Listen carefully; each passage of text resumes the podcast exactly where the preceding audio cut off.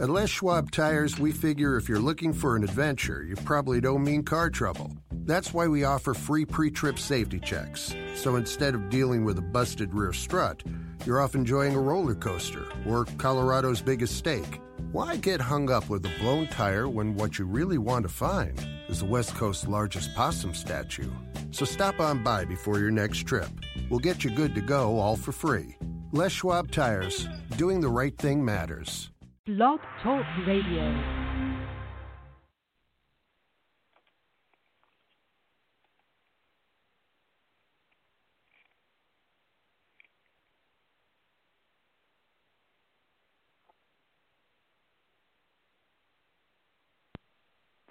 Hello. Hi, Barry. This is Heather. You want to stand by for a couple minutes, and we'll get um, Andrew on the phone here. Okay.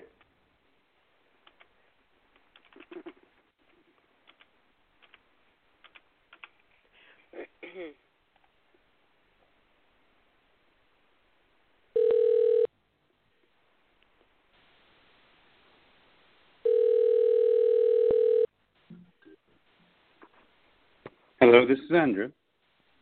Hi, Andrew. Um, are you using a speaker or yes. a hands free? Okay, Yes. I'm going to ask you to not use the hands free because it really takes away from the audio quality. Then uh, we need to find a different solution because if I don't use hands free, you won't be able to hear me. I won't be what? You won't be able to hear me. Okay, well then we'll just do the best we can. Okay. Call me back once more, and I'll pick up on uh, a different device and see if that's better than this. No, you know what? It's okay. Um, it's not that bad, um, but it does. It just has a little bit of an echo. So let's just go ahead and get started. I know you guys have your time is precious, and so I don't want to waste a bunch of time. And it's not. That, it doesn't sound that bad. Barry, are you standing by? I'm here. Okay, and can you hear Andrew? Too, all too much.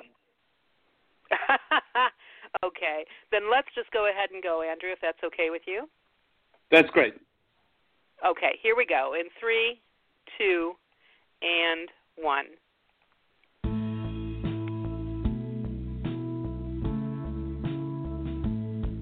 Hello and welcome to Three Women, Three Ways. We're the show that tackles some tough topics. We have a tough topic today, but it's also a very hopeful topic. And my special guests are Barry Goldstein. And Barry, you are a uh, nationally recognized domestic violence author, speaker, advocate. You're co chair of the Child Custody Task Group for NOMAS, And you also serve as director of research for the Stop Abuse campaign. And Andrew, you are the uh, uh, originator, the founder of the Stop Abuse campaign, and you have a very colorful history. You should tell us your history. I and I won't do it justice if I just read from something.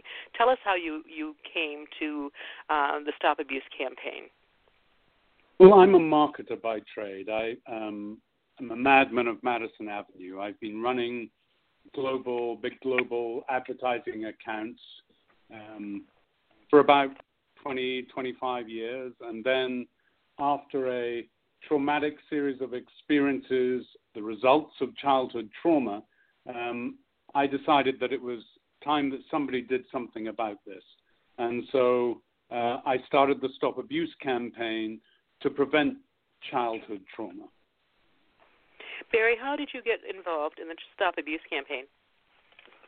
Um, a friend introduced me to Andrew, and we found that the work we were doing um, has a close connection.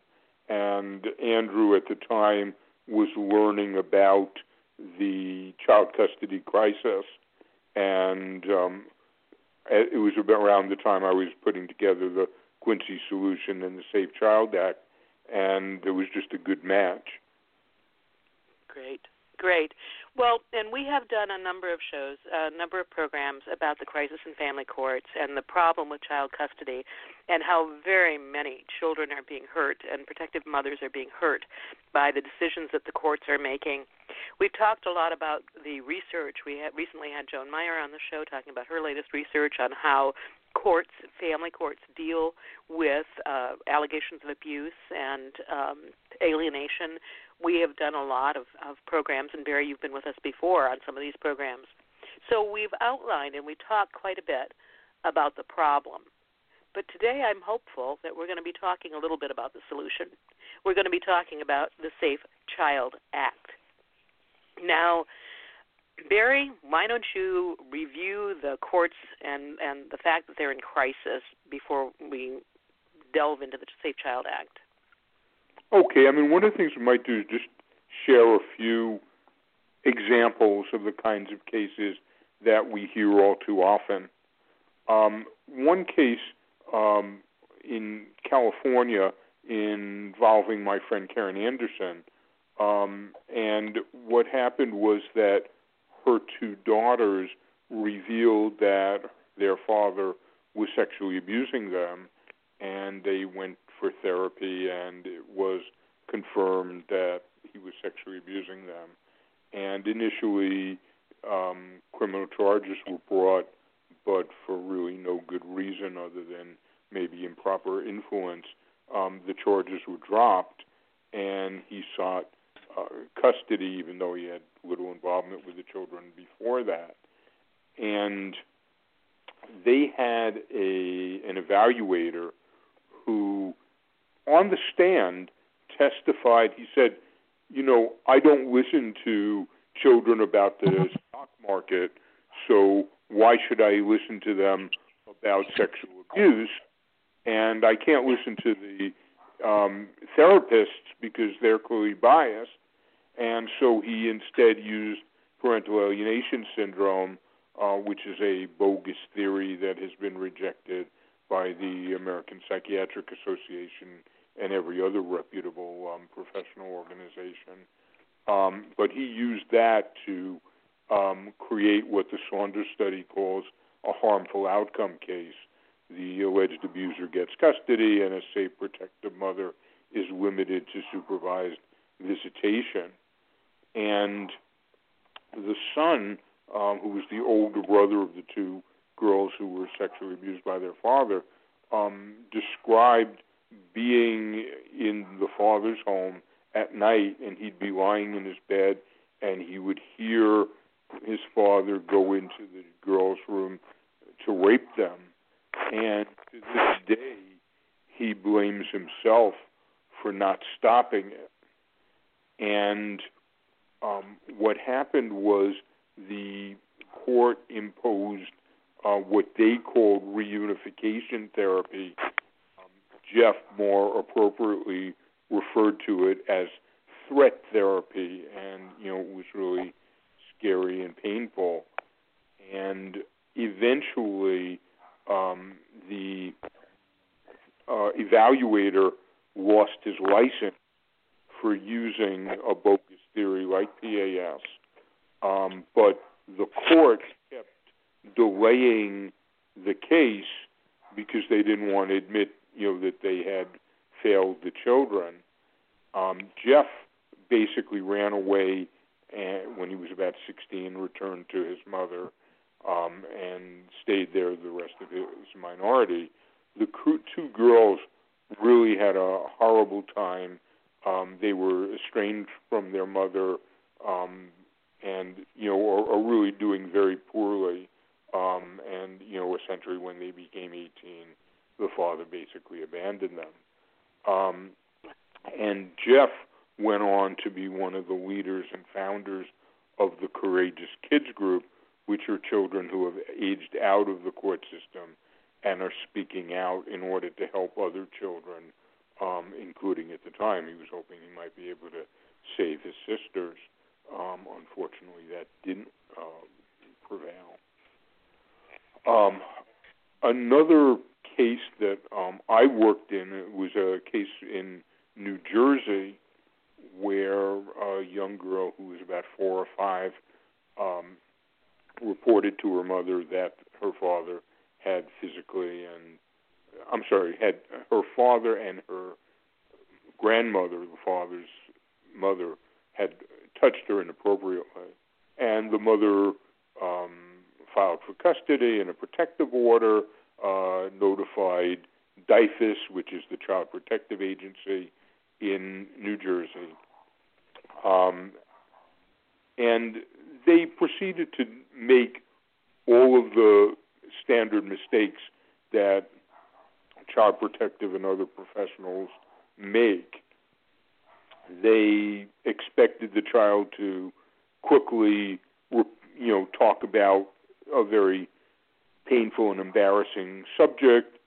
After she had been interviewed many times, she had a bland effect, and they treated that as if it proved the mother coached the child. And again, they created the harmful outcome case, which Dr. Saunders found is always wrong. Um, they gave the abusive father custody. The mother was limited to supervised visits. And during the first visit, uh, the child had a letter for the mother. And in the letter, the child said, I'm sorry, I'm such a bad girl. Oh, you see, oh, that breaks my heart. Yes, she thought that because she had told about the father's abuse, that she received the worst punishment in her life. She lost her mommy, and ultimately, um, you know, the mother, you know, tried to get it in front of the court. You know, tried to protect her child. Um, she was required to go to joint therapy with her abuser. In the course of the therapy, it came out that the father had uh, a protective order against him from his prior uh, girlfriend because he had attempted to break into her home after after they uh, separated. Um, but the therapist that DYFS had selected and used in a lot of cases didn't understand the significance of that information and just continued on as if nothing happened. Um, eventually, DYFS uh, asked another psychologist to review the file, and this would be the one professional that DYFS selected who actually was familiar with research and cited research in her report, which you know recognized that the father was a domestic abuser, recognized that the reasons that um, DYFS assumed the mother had coached the child were not even probative, um, and recommended that the uh, child be immediately returned to the mother. DYFS thanked the psychologist for her work and ignored it, and the judge, oh. the judge twice refused to listen to my testimony because she didn't want anything on the record that demonstrated that the court had failed this girl. The mother eventually had to stop raising the issue of abuse in order to be able to see the child without supervisors. And it really goes to the court practices of silencing any complaints.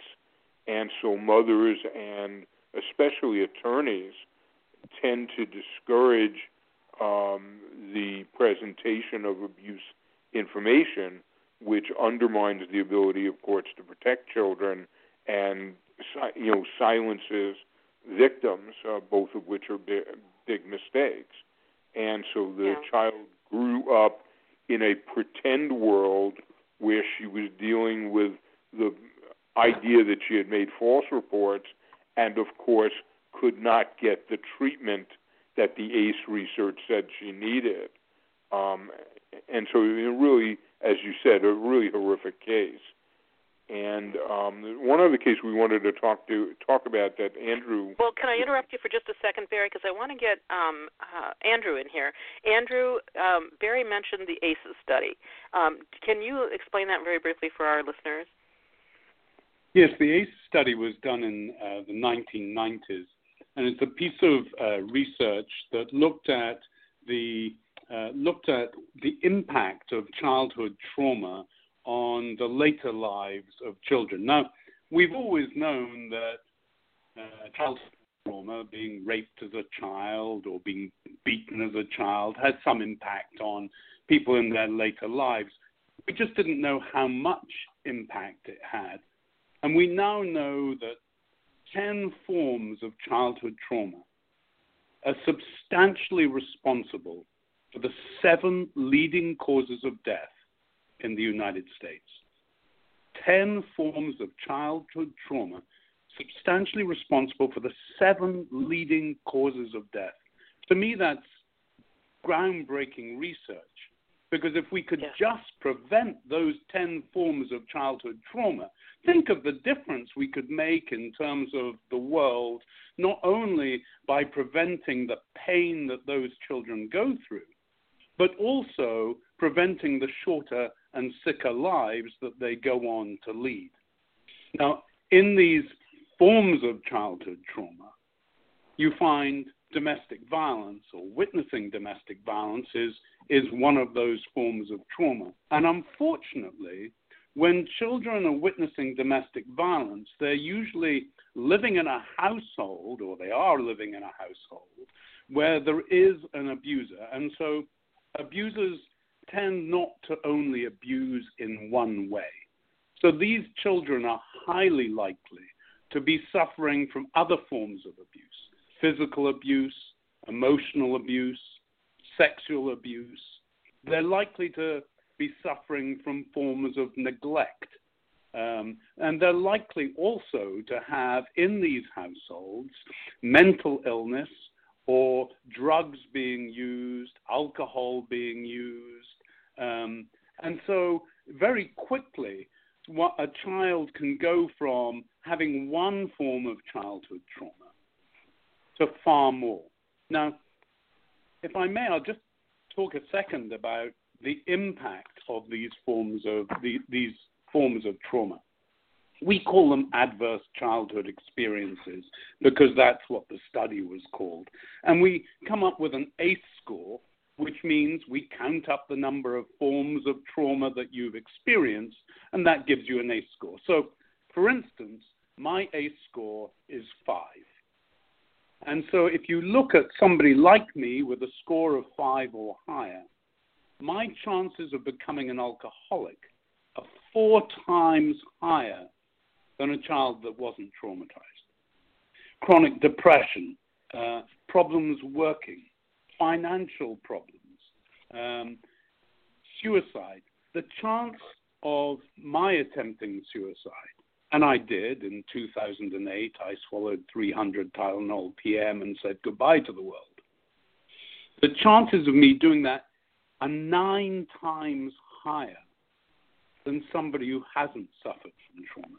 I, I carry the risk, as do other children who have been traumatized, a higher risk of cancer, coronary heart disease, adult onset diabetes. So, Heather, you know, if we can stop these forms of trauma, then we can change the world. And there's one form of trauma that seems to me almost more abhorrent than any other. And that's when the courts of the United States of America effectively sentence children to be returned to their rapists, to their abusers for custody. That to me yeah. is just so abhorrent. I was raped when I was 10. And I cannot imagine, I just cannot imagine how a child must feel when the court says you need to go and live with your rapist. It's unconscionable behavior. And so I'm really happy that we're working with Barry as part of our team to prevent this from happening anymore. Well, uh, we did have Dr. Vincent Felitti on the show about two months ago, uh, Andrew, and so if anybody wants to hear more about the ACEs study, um, just go through our archive, our archive and uh, back up about two months, and you'll see uh, the show where Dr. Vincent Felitti was on our program. He was the primary. He was he's a clinical professor of medicine at the University of California, and he was the primary uh, author of the ACEs study that he did through uh, Kaiser Permanente. So it's a fascinating study and it explains a lot of things. So thank you for that explanation, Andrew. And Barry, I want to come back to you because you've talked about some really egregious cases, and listeners may be sitting there going, "Wow, well, certainly that's rare. Um, certainly that doesn't happen very often." But in fact, it does, doesn't it? that children are given over to their abusers and ripped away from their protective parent. Are you with us, Barry? I'm sorry. Um, I'm sure okay. that when you interviewed Joan Meier, um, she mentioned that 94% of reports of child sexual abuse are disbelieved by the courts. And that is outrageous, particularly when we know from the ACE study that about a quarter of our children in this country are sexually abused before they re- reach the age of 18. Um, I don't know how our country can tolerate that. I I absolutely agree with you. And so when women I I know personally a woman who thought she was in a happy marriage, her child was having some problems, but not major problems, very young child by the way. And one day she got a phone call from the school saying your child is acting out sexually. Um, we suspect that something has happened to this child. So she immediately took the child to the doctor. The doctor said, yes, this child has been sexually abused. And then she took the child to a psychologist, and the child told the psychologist, Daddy did it. So the woman immediately filed for divorce and filed for custody of her children. And after several months of going through the process of divorcing, the judge said to her, Well, you didn't ever make any allegations of child sexual molestation against your husband until you went up against him in court. And the judge didn't terminate her parental rights, but he didn't do anything about ordering supervised parental uh, parental visitations or anything else with the father. I it, it, this is God this gobsmacks me, um, and I have always said that courts seem to operate under three premises. One is that just because a father hurts the mother doesn't mean he's going to hurt the children. The other one is that every father and every child have to have a relationship which um, astounds me because if a person is dangerous to the child, who cares what their relationship is with that child? Keep she keep the child away from that person. And the third premise is she lies, no matter what. She lies, and we see this so often, don't we? Yeah, and fundamentally, the Saunders study found that court professionals who do not have the specific training and knowledge in domestic violence that they need say and believe exactly what that judge said out loud, you know, that he was disbelieving the mother. And that's that's a common problem that professionals who do not have the training they need, which is most of the professionals in the court system, tend to focus on the myth that mothers frequently make false reports when in reality they make false reports less than 2% of the time.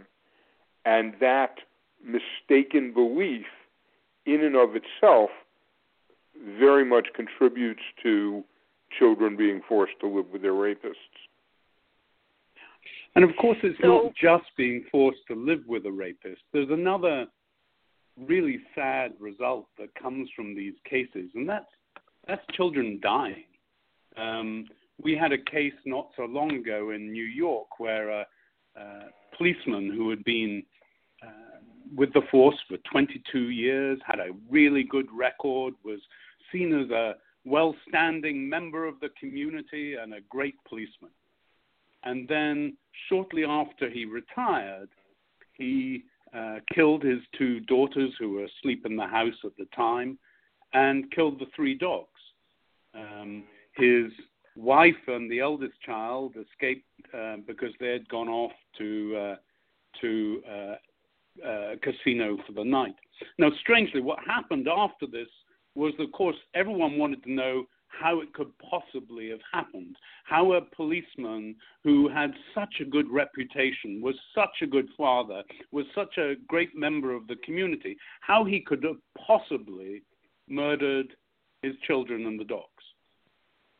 And the answer um, they sought from psychologists, and the psychologists came up with some uh, theories uh, um, about how he might have been impacted by some sort of a psychiatric condition, but they kind of felt it was a little bit unlikely that that was the case. the police had no explanation because they knew this man in his public persona as an excellent police officer. They also contacted Barry, and of course, Barry is an expert in domestic violence and custody issues, and he put his finger right on the button. This was a man who behaved perfectly in public. His public image was wonderful. But of course, it was different at home. And his wife had recently told him that she wanted to separate. And of course, that's the most dangerous time in a relationship for women who are suffering from domestic violence or coercive control, from, from uh, abusers who believe that a woman has no right to leave him. And he expressed that feeling by shooting his daughters and the dog. And there are many, many stories about children being murdered in these sorts of cases. I always say if you hear about a murder suicide where the father has killed children and potentially a mother and then himself, just look straight to what's happening in terms of domestic violence and custody disputes, and you'll get pretty close to the answer.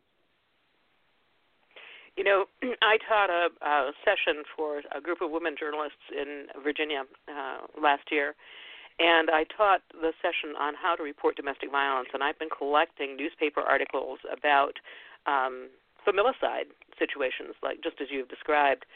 And invariably, invariably, the first thing that the newspaper reports is what a what, what a wonderful guy the father was. Just what a wonderful guy. This just came out of nowhere.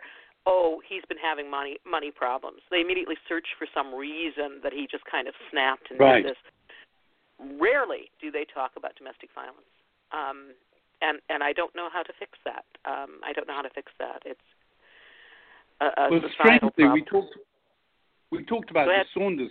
Barry mentioned the Saunders study a moment ago, and the Saunders study shows that the courts and court professionals don't really understand domestic violence and how it, how it impacts these custody cases.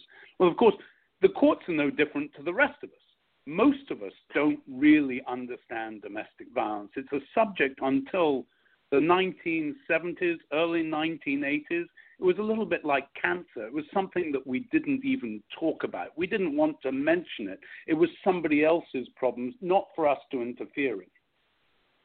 And of course, now we've, over a very short period of time, relatively, over the last sort of 20, 30 years, we've got real experts in domestic violence. We've got people like Barry who really, really understand this. The problem is the courts aren't listening to them. Yeah, yeah. Well, Barry, back to you because one of the things that we're finding because of the situation, this egregious situation in family court, is that lawyers are advising their clients to just shut up about sexual abuse or other kinds of abuse. Is that true? Yeah, it, it's very true. It's interesting. Um, the Stop Abuse campaign has had a lot of contact recently with the National Council of Juvenile and Family Court Judges, which tends to be the best organization of judicial leaders.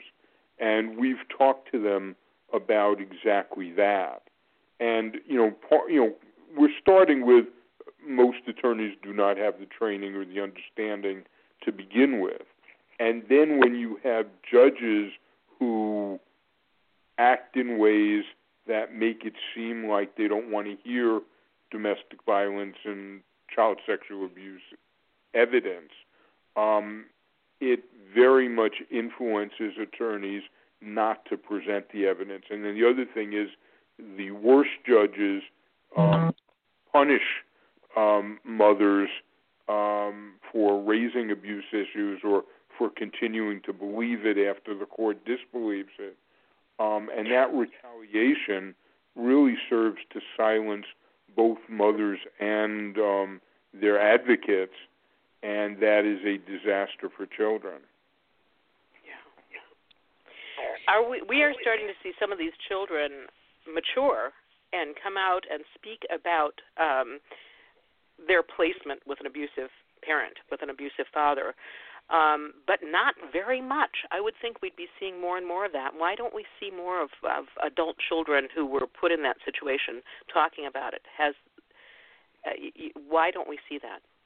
Well, I imagine that is because uh, for the same reason as we don't, you know, one one fifth uh, of children uh, are suffering from sexual abuse in this country. Now, some of those are going through the custody courts, but you don't you don't hear one in five people saying I was sexually abused. These are these are subjects that are really difficult to talk about in public. Still, they're not.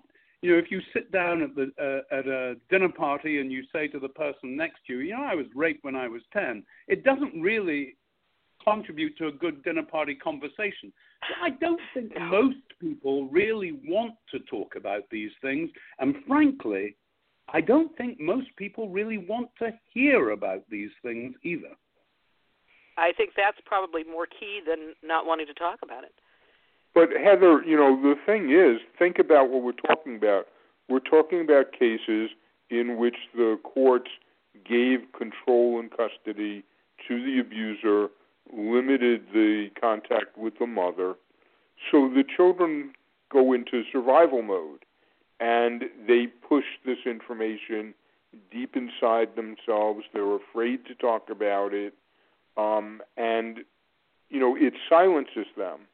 And to some extent, the courts may prefer that because then the children aren't talking about the mistakes that the courts made um, you know, the the courageous kids were and are the children who have spoken up, have talked about their experiences, and they represent so many more children who are not speaking about it. And of course, when children are exposed to domestic violence and child abuse, and particularly when they're not uh, given any kind of therapy and they're sent to the father, which says that society approves of this, you know, a lot of them wind up on drugs or alcohol or in, go into crime and stuff like that and um, have early deaths or in other ways are, are silenced. Um, so there's there's a lot of horrific reasons for you know that we don't hear more of it. But I would say you know the courageous kids are just a wonderful organization, and they have done training for judges, and it's really hard for judges to, you know, disagree or to, you know, um, try to challenge them because there, there's this moral responsibility. The judges were supposed to protect these children, and these children are saying, "I suffered unspeakable damage because you didn't understand my case." With the judges though it's in my experience my limited experience and and i've had some i've met some wonderful judges but it seems to me that judges as you alluded to before really don't want to hear when they've made a mistake. They really don't want to hear that. Maybe none of us wants to hear that. But in the case of judges isn't that a pretty important thing for them to be able to get it if they've made a mistake? Um, it, that's just my personal observation. But is that what what we're seeing in general? And and I'm really heartened that you're doing so many trainings with judges. But I I've I've I did a a training in King County, Washington, with uh, as a guardian ad litem. Never worked as a guardian ad litem, but during that three day training, I was kind of astounded at what was taught about domestic violence. We had a really good presenter, and then after that presenter left, um, it, it it just kind of fell on deaf ears. And we live in a good county. This is a great county. I mean, if you're going to have a domestic violence situation, King County, Washington is probably one of the better places you could be to go through a divorce or child custody. And yet there was this distinct closing of the eyes, closing of the ears. Uh, you know, people don't want to hear it. And in my experience, judges don't want to hear it. So, how are you getting past that? How are you educating judges? You know, we were having exactly that conversation with the National Council, and they were telling us that they do trainings which are voluntary, and the judges that come to that want to be there, care about this information, listen, and, and do really good things. But they also do trainings that are mandatory where the judges don't want to be there, and those judges don't pay attention, you know, are hostile, and so they don't get anything. And of course, a lot of these judges think they know everything, and they've spent their whole career hearing misinformation, and they're not open to hearing something different, which is sort of the opposite of what judges should be like. Um, it's one of the reasons I really love the Safe Child Act is that when we pass a new law that requires very different practices and approaches um, based on the experience in Colorado and elsewhere, we expect that all the judges will now want to get the training, learn about the research, because they have to figure out how to implement the new law. So we think that the Safe Child Act is going to change the atmosphere and the uh, approach in the family courts, which is very much needed. Before we start talking in depth about the Safe Child Act, though, I would like to just reiterate um, we've talked about the Sanders Saunders study and how that really revealed some pretty egregious situations in courts and child custody. We talked about um, Joan Meier's study that just recently came out, and you know what what she found was very alarming. But you also mentioned in our notes here uh, Bartlow, and I must confess I'm not familiar with Bartlow uh, as far as research. Could you just briefly explain what that is? Um, Andrew, do you want to do it, or do you want me to? Go ahead, Barry. Okay. Um, what Dr. Bartlow did was she followed up on uh, 175 child murders by fathers involved in contested custody in a two year period. And what she did was she interviewed judges and court administrators in the communities where these tragedies occurred.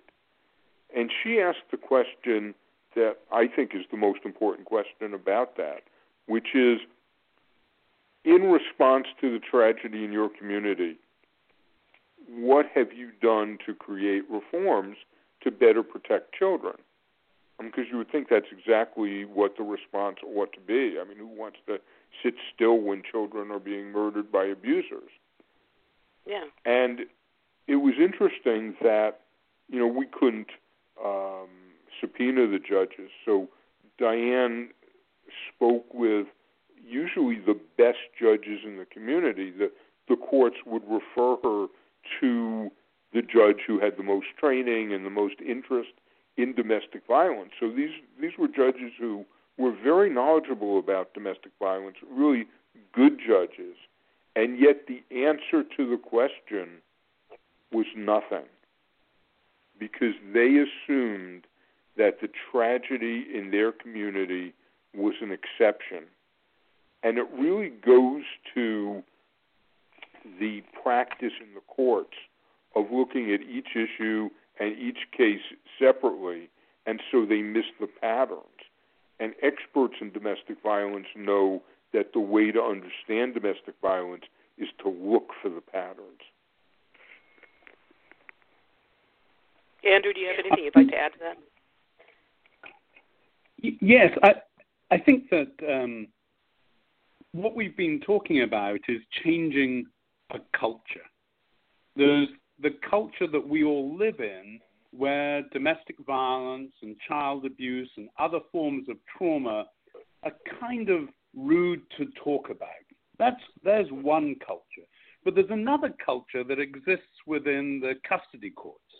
And I spoke to a retired judge from the custody courts in California, and she she a female judge, said to me um, that she grew up in a system in the courts. It's no different if you work for the post office or IBM or uh, the local plumbing firm. You grow up in a system. That organization has a way of doing things, it has expectations, it gives you expectations. And so changing these cultures takes an awful lot of work. And I think we, uh, Colorado, where a similar bill to the Safe Child Act was passed, that when you change the law, then judges will rush for training. because they know that they're out of date. They know that that culture has changed. They know that they need to get ahead of the problem. And so by implementing new laws, we will change that adverse ch- culture that today children are being sentenced by, protective mothers are having to live through. So, all right, we've described the problem, and we've described it, I think, quite thoroughly. Um, and hopefully, everybody listening is grieving over that situation. Now, let's go to the hopeful part of this interview, and that is the Safe Child Act. What is it? What is it designed to do? Where does it stand? When will it happen? Who wants to go first? Andrew, Barry? I'll, I'll take I'll take the the first uh, part of that, and then I'll pass it to Barry if I may. Okay, um, the. Safe Child Act is is starting to happen. That's the really really good news.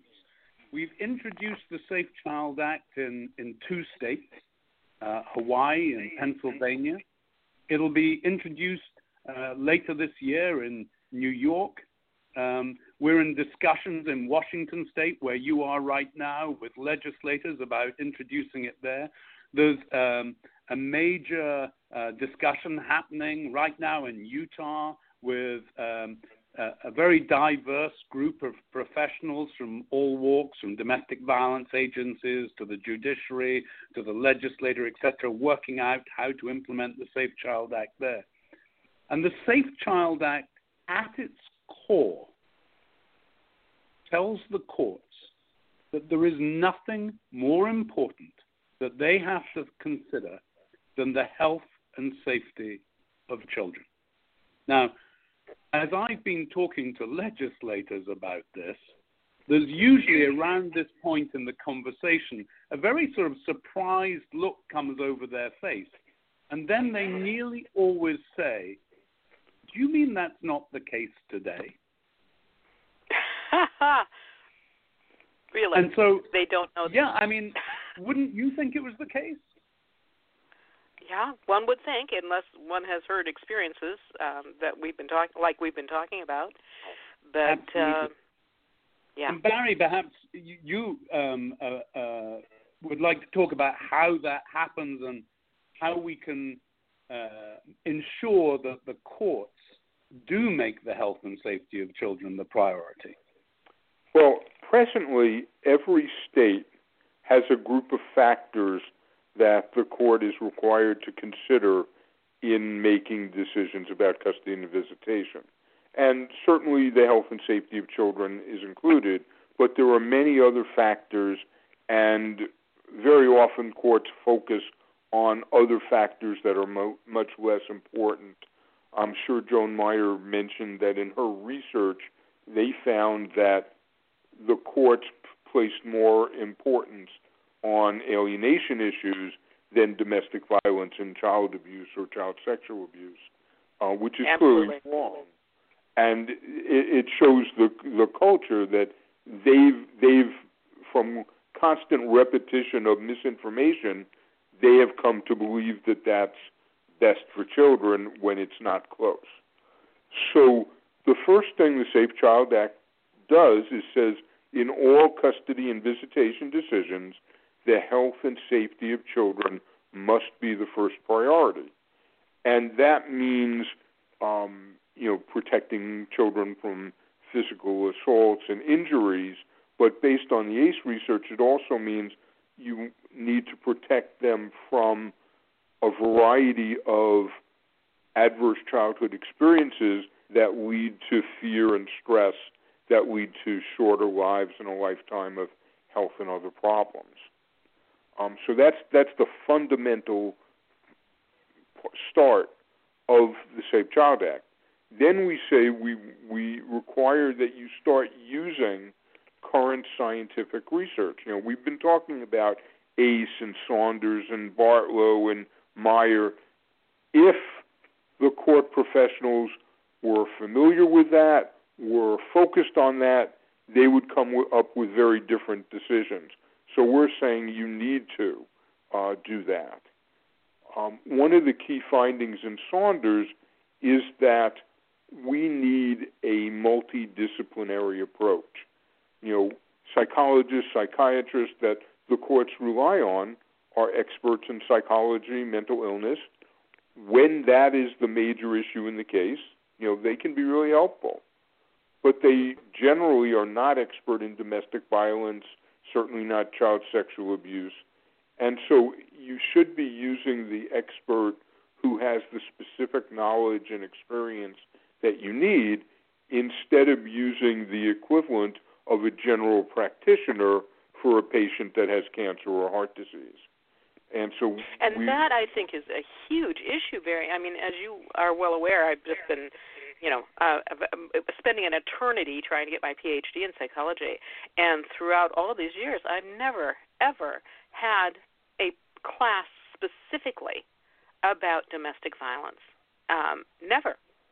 And exactly. I've been working on this sucker for years. Um, you would think that I would have seen that, but no, not at all.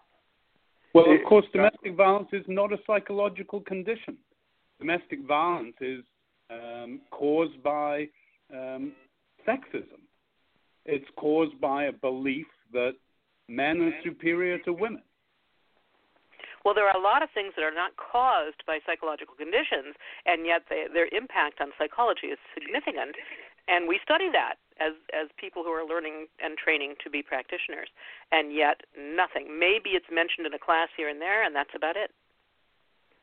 Right. So, I mean, the point is that w- using domestic violence advocates as experts in domestic violence would, which Saunders said no more than the court professionals that are now being used, you know, would be beneficial. When you have a child sexual abuse case, get somebody who specializes in that, who who works full time on child sexual abuse, and then you won't have you know the mistake of assuming all these charges are false. Yeah, Um, it, it's just a, a real egregious situation with the you know uh, professionals, the guardians ad litems, and the psychologists, and you know I mean it, the fact that they are so uninformed about, oftentimes so uninformed about situations around domestic violence is just really appalling to me personally. And the uh, Safe Child Act would help remedy that situation. Yes, and you know, and part of the problem is they're uninformed, but they think they know everything. They've taken a, cor- a uh, workshop or two, so they're not ready to listen. Um, and so, you know, we, that's part of what we need to change. And so we we would also the Safe Child Act would provide um, training for judges and other court professionals. It would provide funds for domestic violence advocates to participate both in training professionals and to serve as an expert witness. And one of the one of the parts to the Safe Child Act is an early hearing that is limited to the issue of family violence. Because if, say, the father has committed domestic violence or child abuse, and assuming the mother is safe, we don't need to look at anything else. We know what the outcome should be. You know, the mother needs to have sole custody, and the father should be limited to supervised visits, and should, you know, be working to change his behavior, which would require an accountability program.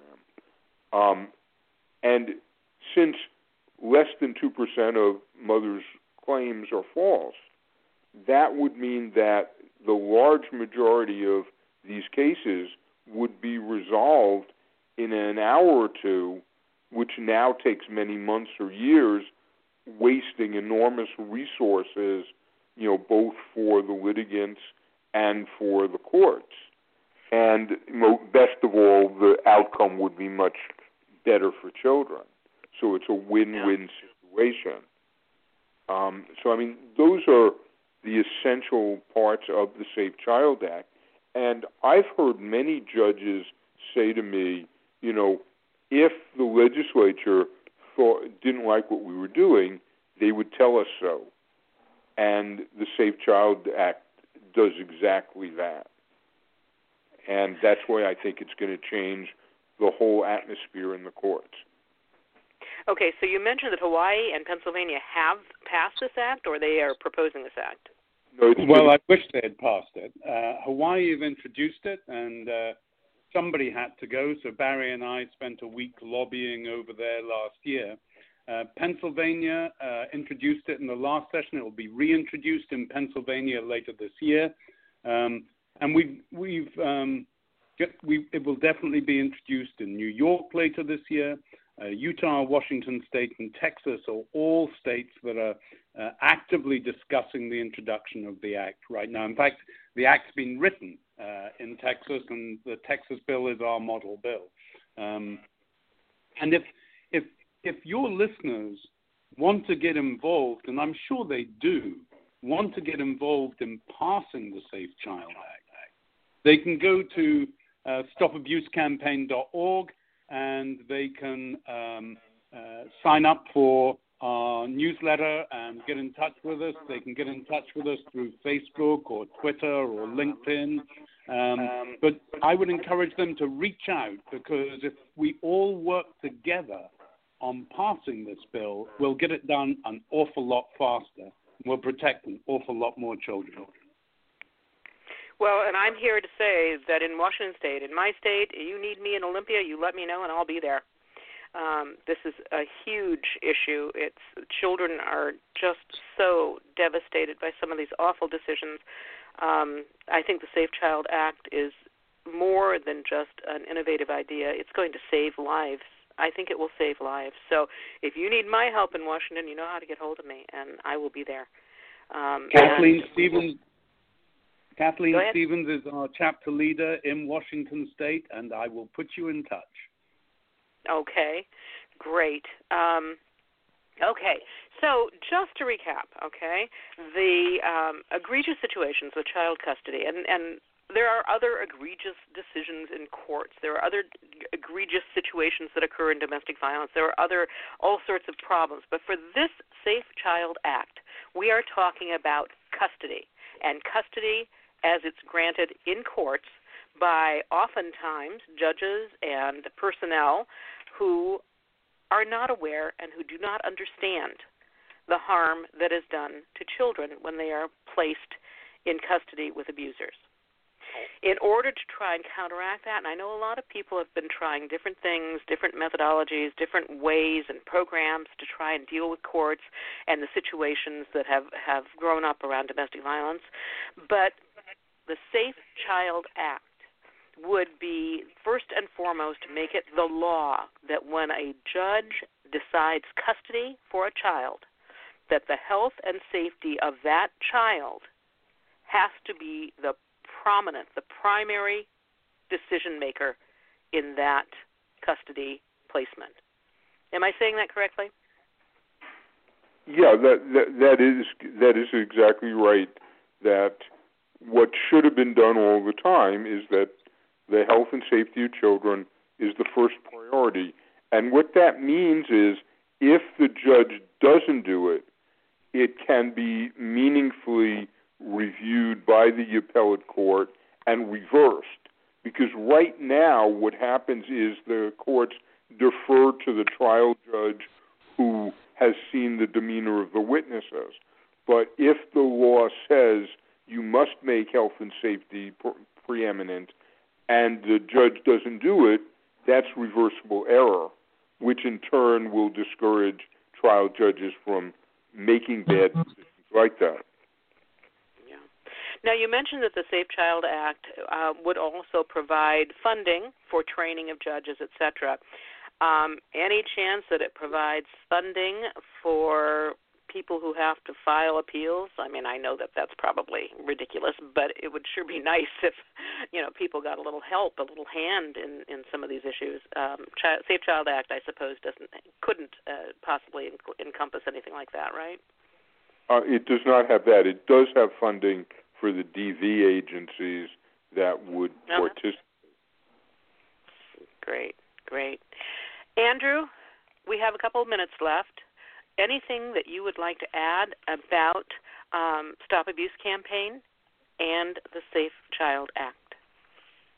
Well, I think that as a child growing up, one has an expectation that one will be treated fairly, that one would get justice, and that one would be protected by the courts of the United States.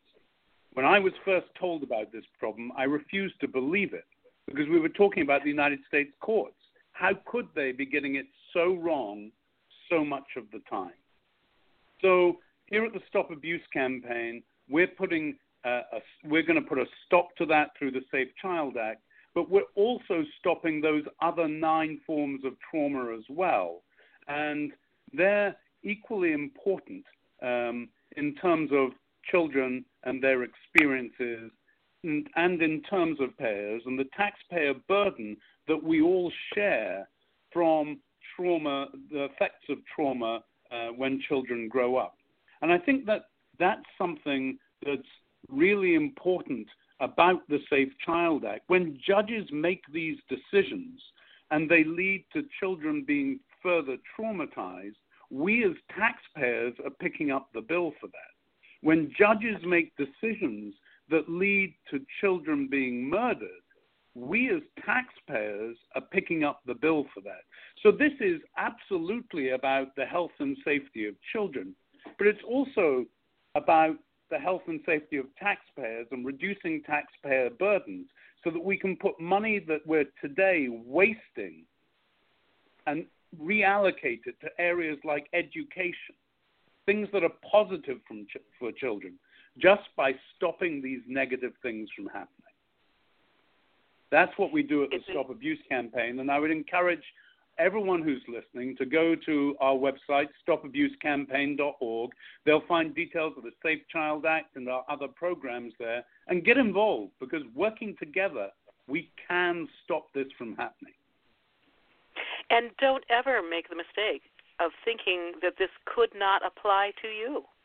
Maybe you're not abused. Maybe you your your your children are not abused but you will encounter people who have been abused. You will maybe your child will fall in love and want to marry somebody who has this huge background. I mean none of us is immune from the impact of some of these court decisions and none of us is immune to the effects of abuse even if we've managed to avoid it in our personal lives. So um i think sometimes we get a little smug and we think well if that doesn't if that doesn't affect me you know i'm not going to court and i'm not having a custody battle so that doesn't have anything to do with me you know. But in fact we shouldn't be so smug because it affects all of us. Thank you andrew. Barry final words about the stop abuse campaign? Um heather heather thank you or the for safe child act rather. Thank you for focusing on the crisis in the custody court system um, you know, very frankly, I hate all of the stories we hear day after day of courts making bad decisions that cause children to suffer. And it is exciting that we finally have a comprehensive plan that's based on good research that can save these children. And it's long past time to do that.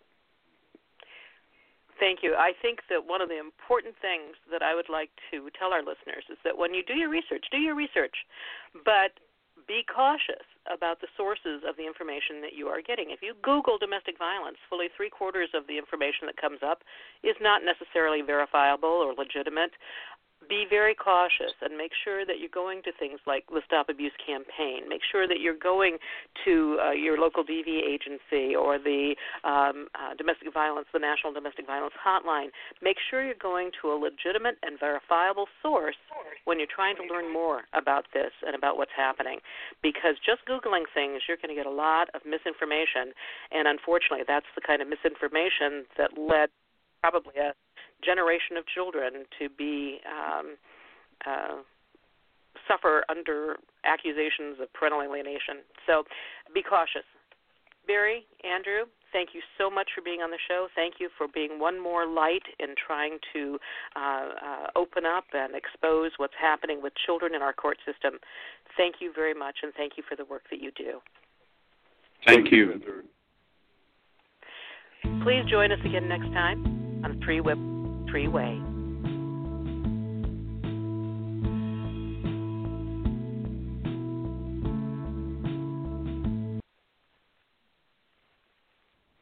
It happens every summer.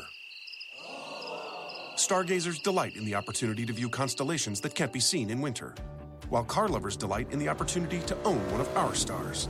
At the Mercedes Benz summer event, you can get the Mercedes Benz of your dreams for less than you thought possible, like the supremely intelligent E Class sedan or the awe inspiring GLC.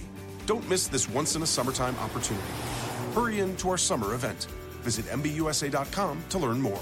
Mercedes Benz, the best or nothing. It happens every summer. Stargazers delight in the opportunity to view constellations that can't be seen in winter, while car lovers delight in the opportunity to own one of our stars. At the Mercedes Benz summer event, you can get the Mercedes Benz of your dreams for less than you thought possible, like the supremely intelligent E Class sedan or the awe inspiring GLC. Don't miss this once in a summertime opportunity. Hurry in to our summer event.